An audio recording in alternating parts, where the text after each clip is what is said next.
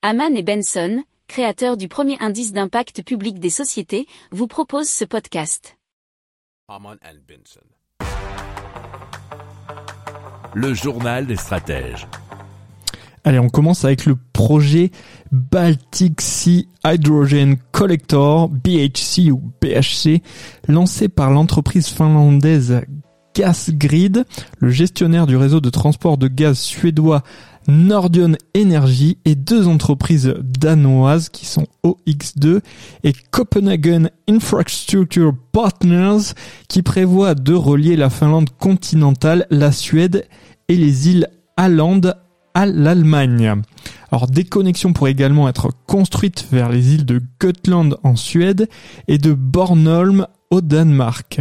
Des gazoducs pouvant atteindre 5000 km de long sont prévus pour relier la région de la mer Baltique et l'Europe centrale, et cela d'ici 2030, nous dit Euractiv.fr.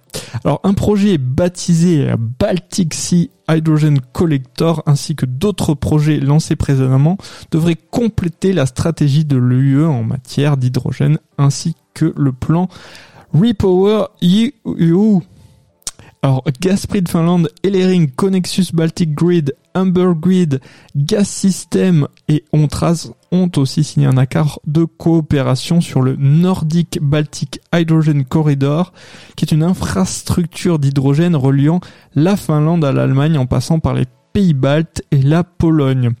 Une fois achevé, nous dit-on, vers la fin de la décennie, euh, le Baltic Sea Hydrogen Collector et le Nordic Baltic Hydrogen Corridor seront connectés l'un à l'autre et à la Nordic Hydrogen Route, un projet dans la baie de Botny entre la Finlande et la Suède, lancé par la société finlandaise Gasgrid et la société suédoise Nordion Energy. Donc, hein, ce qu'on doit retenir, c'est qu'il y a pas mal d'hydrogène qui va être produit euh, dans le nord, puisque c'est là que vous avez pas mal euh, d'énergie renouvelable et qui va ensuite descendre doucement vers l'Europe centrale. Hein. C'est à, retenir avec les mêmes routes hein, qui viennent à l'inverse du sud, notamment Portugal et Espagne, qui vont être construites pour acheminer l'hydrogène vers le haut.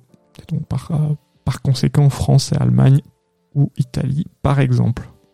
Si vous aimez cette revue de presse, vous pouvez euh, vous abonner gratuitement à notre newsletter qui s'appelle La lettre des stratèges, LLDS, qui relate, et cela gratuitement, hein, du lundi au vendredi, l'actualité économique, technologique, énergétique, mais aussi de l'hydrogène, et puis de tout ce qu'on trouvera super intéressant pour votre vie.